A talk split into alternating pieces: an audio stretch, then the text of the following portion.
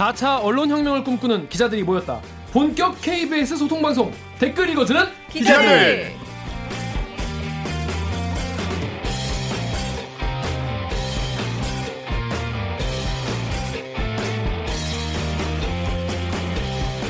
짧은 뉴스에서 미처 다루지 못한 취재 뒷얘기 넉넉히 풀어드립니다. 본격 사내 수공업 방송 댓글 읽어주는 기자들에서는 KBS 기사에 네티즌 여러분들이 남겨주신 댓글 저희가 모조리 찾아 읽고 직접 답해드리거나 담당 기자한테 가서 대신 따져드립니다.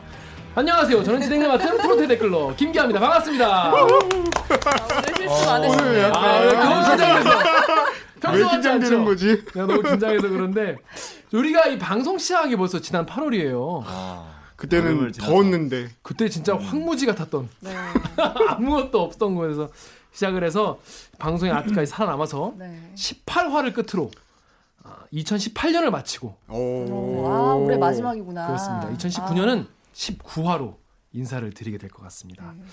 4차 언론혁명을 꿈꾸는 우리 기자들과 어, 제작진들이 사내 수공업으로 만드는 방송 댓글 읽어주는 기자들. 어, 아, 진짜 여러분, 마음에. 와닿습니다. 진짜. 예. 정말 마음에 와닿는 표현. 그러니까 더 오래 방송 됐으면 좋겠다 하시는 분들께서는 지금 좋아요와 구독 버튼을 꾹꾹 눌러주시고요. 많은 분들에게 널리 알려주시면 감사하겠습니다.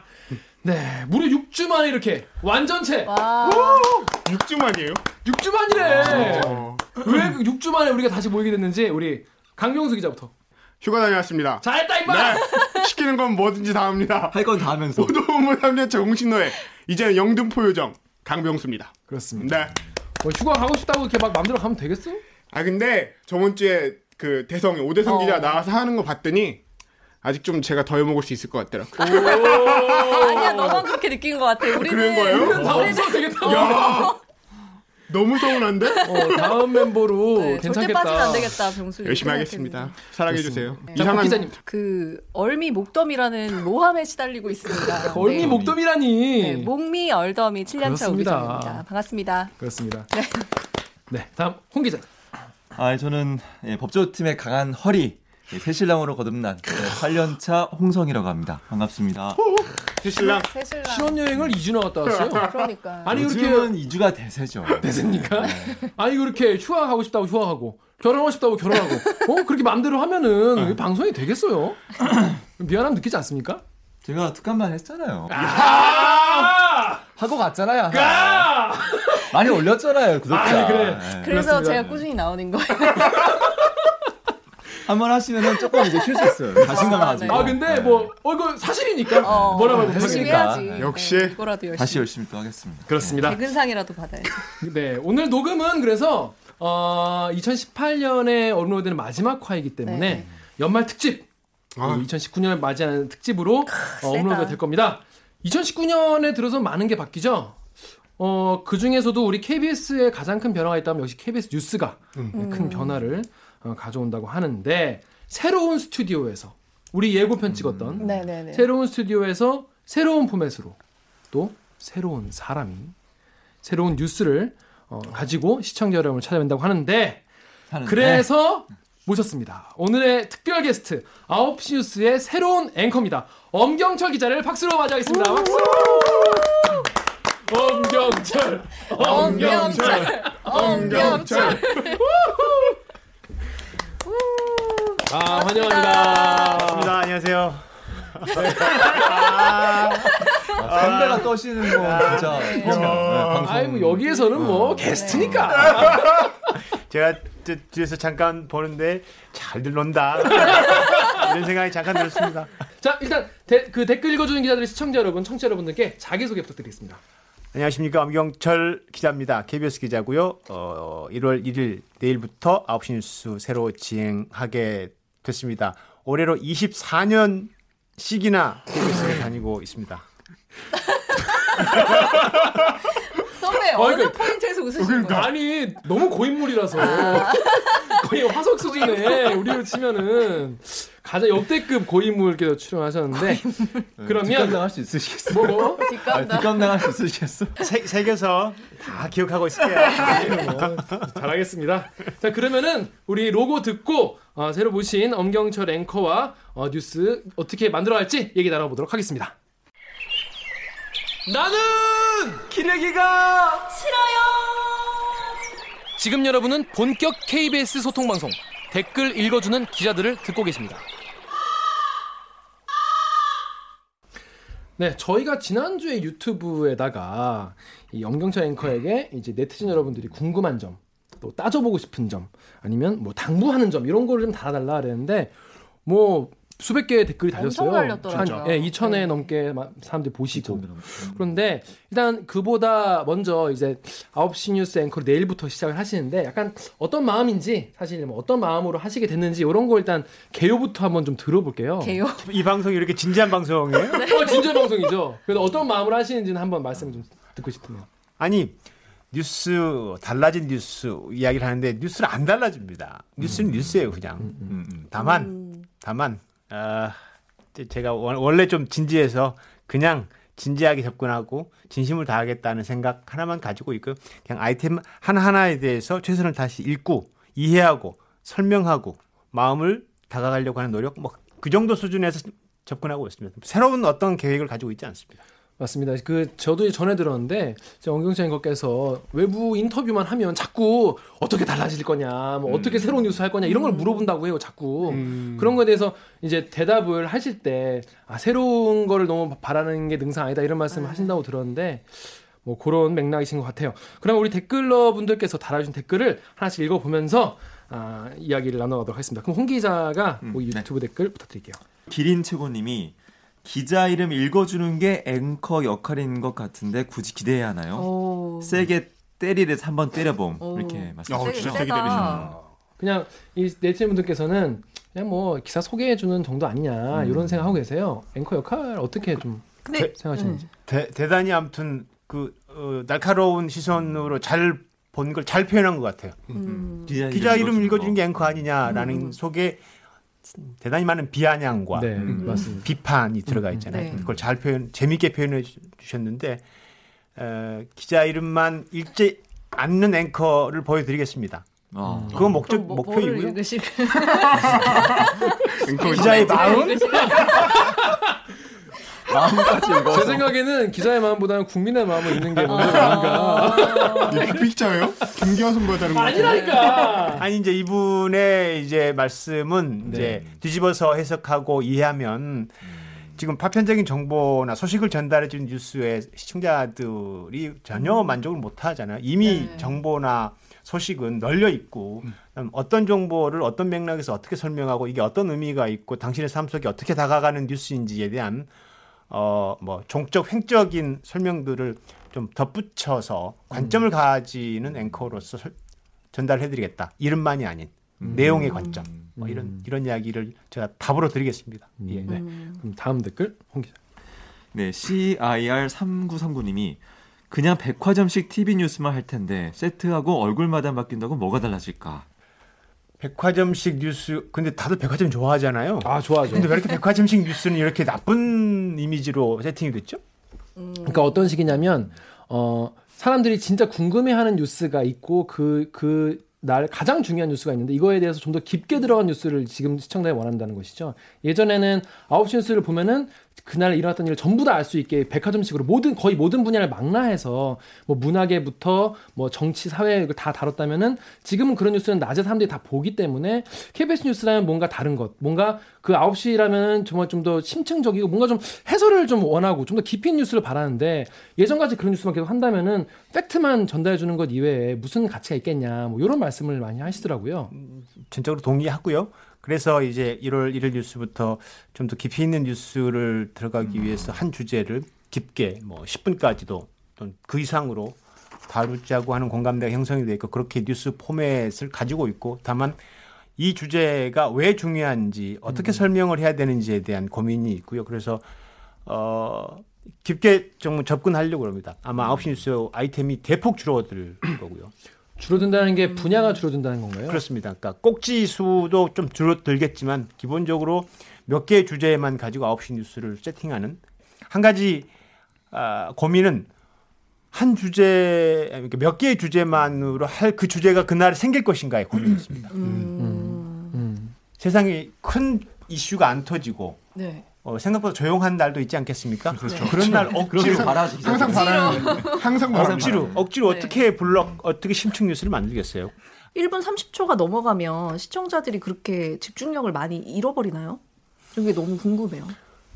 사실 그 걱정을 하고 있습니다. 9시 뉴스가 심층으로 간다고 하는데 심층이 많다 보면 피로감이 분명히 있거든요. 음. 그러니까 뉴스를 집에서 굉장히 편안한 자세로 보고 있는데 한없이 우리는 깊이 있고 무게 있게 접근하려고 하면 아우, 너무 보기 힘든데 음. 채널을 돌릴 수 있습니다. 음. 우리가 그래 보는 뉴스를 만들어야 되잖아요. 시청률이 그렇죠. 네. 뭐 목표는 아니지만 의미 있는 시청률이 필요하거든요. 네. 회자가 되고 의제화가 되려면 네. 그런 측면에서 뉴스의 강약이 좀 필요하다고 봐요. 그러니까 음. 아홉 시 뉴스를 진행하는데 블록형만 무겁게 성처럼 몇 개가 있는 것보다는 음. 중간 중간에 가벼운 뉴스를 포진하면서 치고 빠지는 혹은 강약의 조절이 좀 있어야 된다고 봐요. 사람도 그렇잖아요. 한 시간 내내 집중해서 어떻게 삽니까? 음. 하다 보면 집중력이 흐려- 흐려지고 쉬고 싶고 그런 거죠. 그러니까 리듬 생체 리듬을 전 따라가야 된다고 봅니다. 뉴스도. 네. 다음 댓글. 홍선영 님이 사람이 바뀌는 것보다 시청자가 진심으로 궁금해하는 것을 묻고 또 물어서 답을 들려줄 수 있는지가 중요하지 않을까요? 네. 음.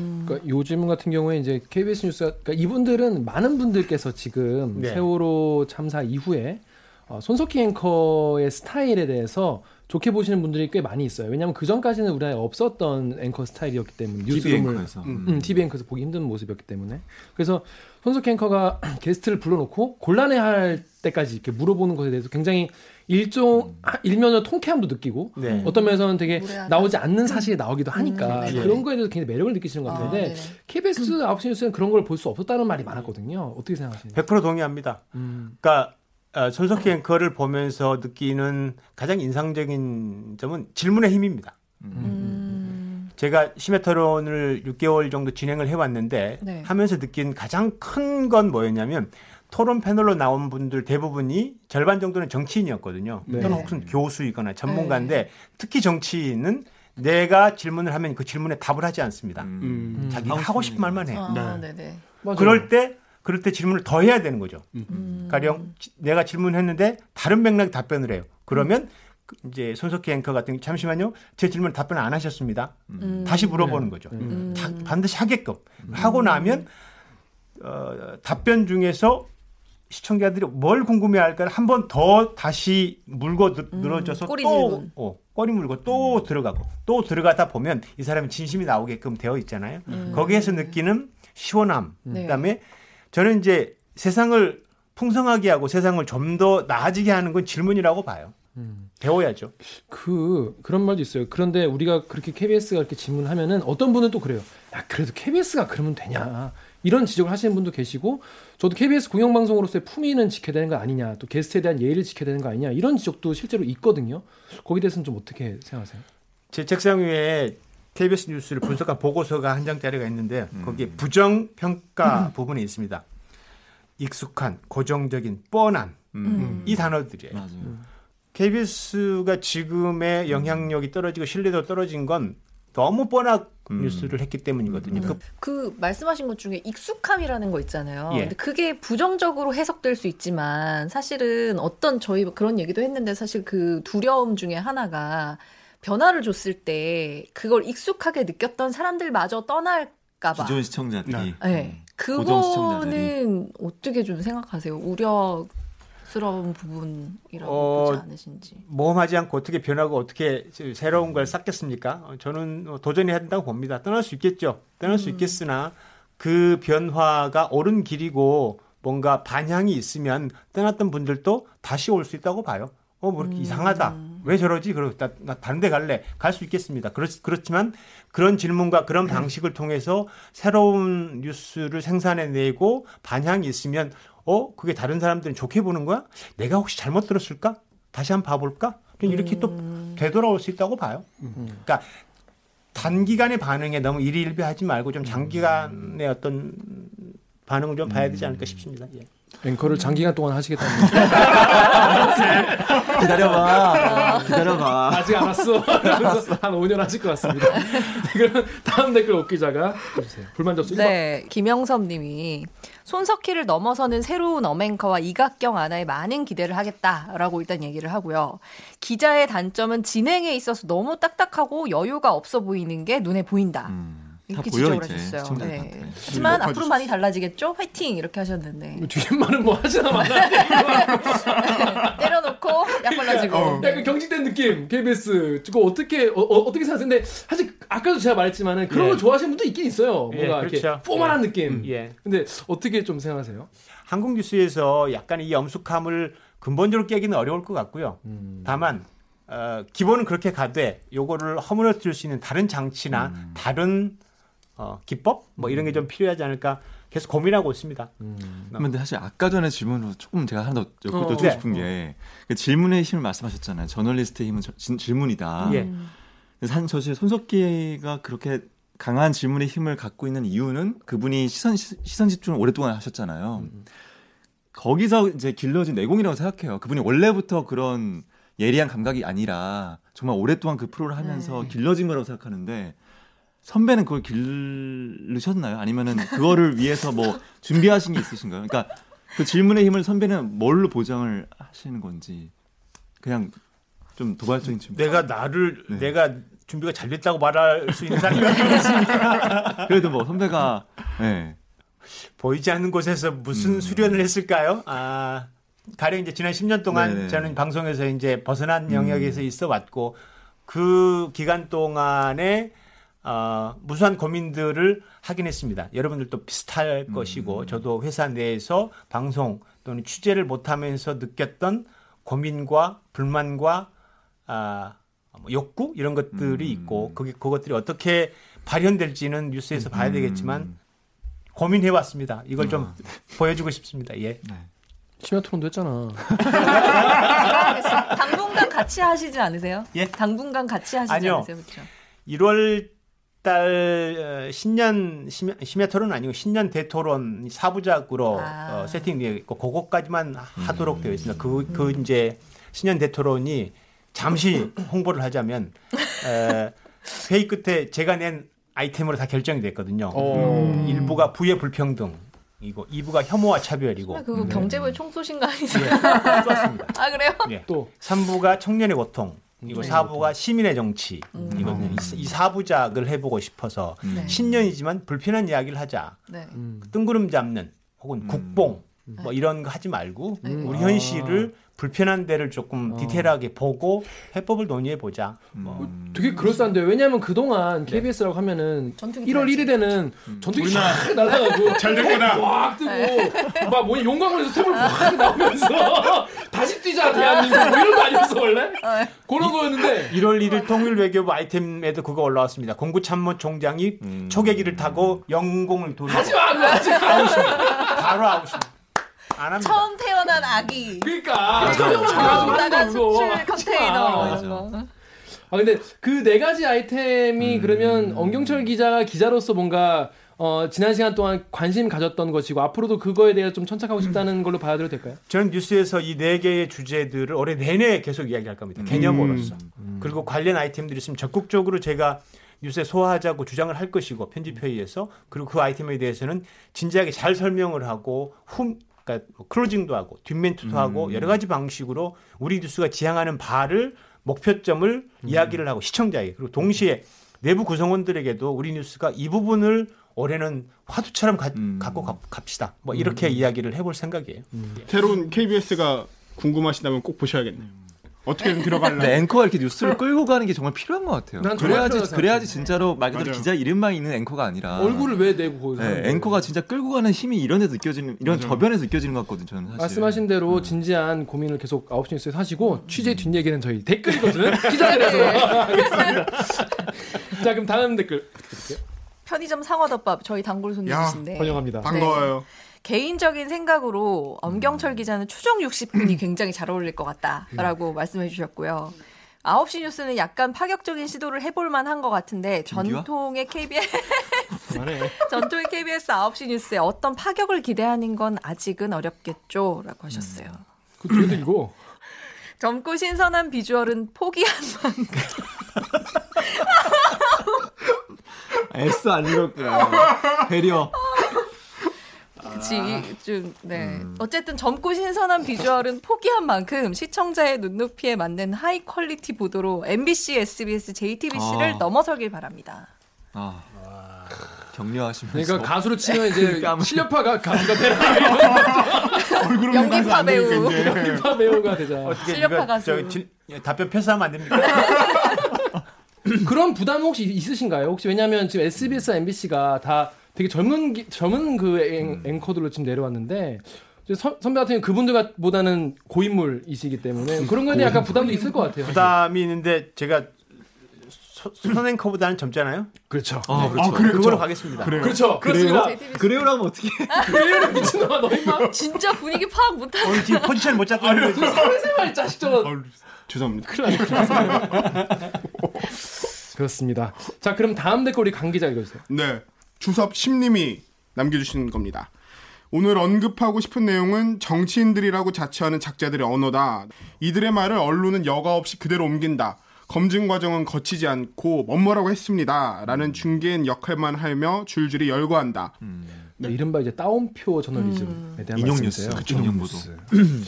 어떻게 저는 컷하는 것만이 능사는 아니라고 보고요. 네. 어, 전달을 하되 그 전달하는 방식이 그대로 인용만 하지 말고 그 발언에 대해서 평가를 해줘야 되죠. 그러니까 이게 가짜가 섞였으면 가짜 뉴스가 섞- 섞였으면 팩트 체크를 하고 이 뉘앙스가 잘못됐으면 어, 우리 정서상 잘못된 부분들에 대해서 언급도 하면서 이런 방식으로 아우러주면 시청자들 조금 더 어, 우리 뉴스를 다르게 보겠죠. 아예 회피한다고 기릴까라는 생각이 있습니다.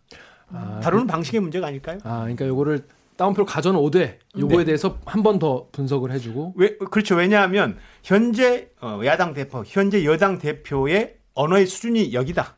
또 보여주는 게 정보의 하나일 수 있거든요. 그렇죠. 그 자체가 음, 음. 그런 의미에서 저는 반드시 삭제하고 안 보여주는 것만이 능사인가? 때에 따라서는 취사 선택해서 보여주고 평가를 받아야 된다. 말하는 것도 어, 정치의 품격과 수준이기 때문에 네. 저는 그래야 된다고 봅니다.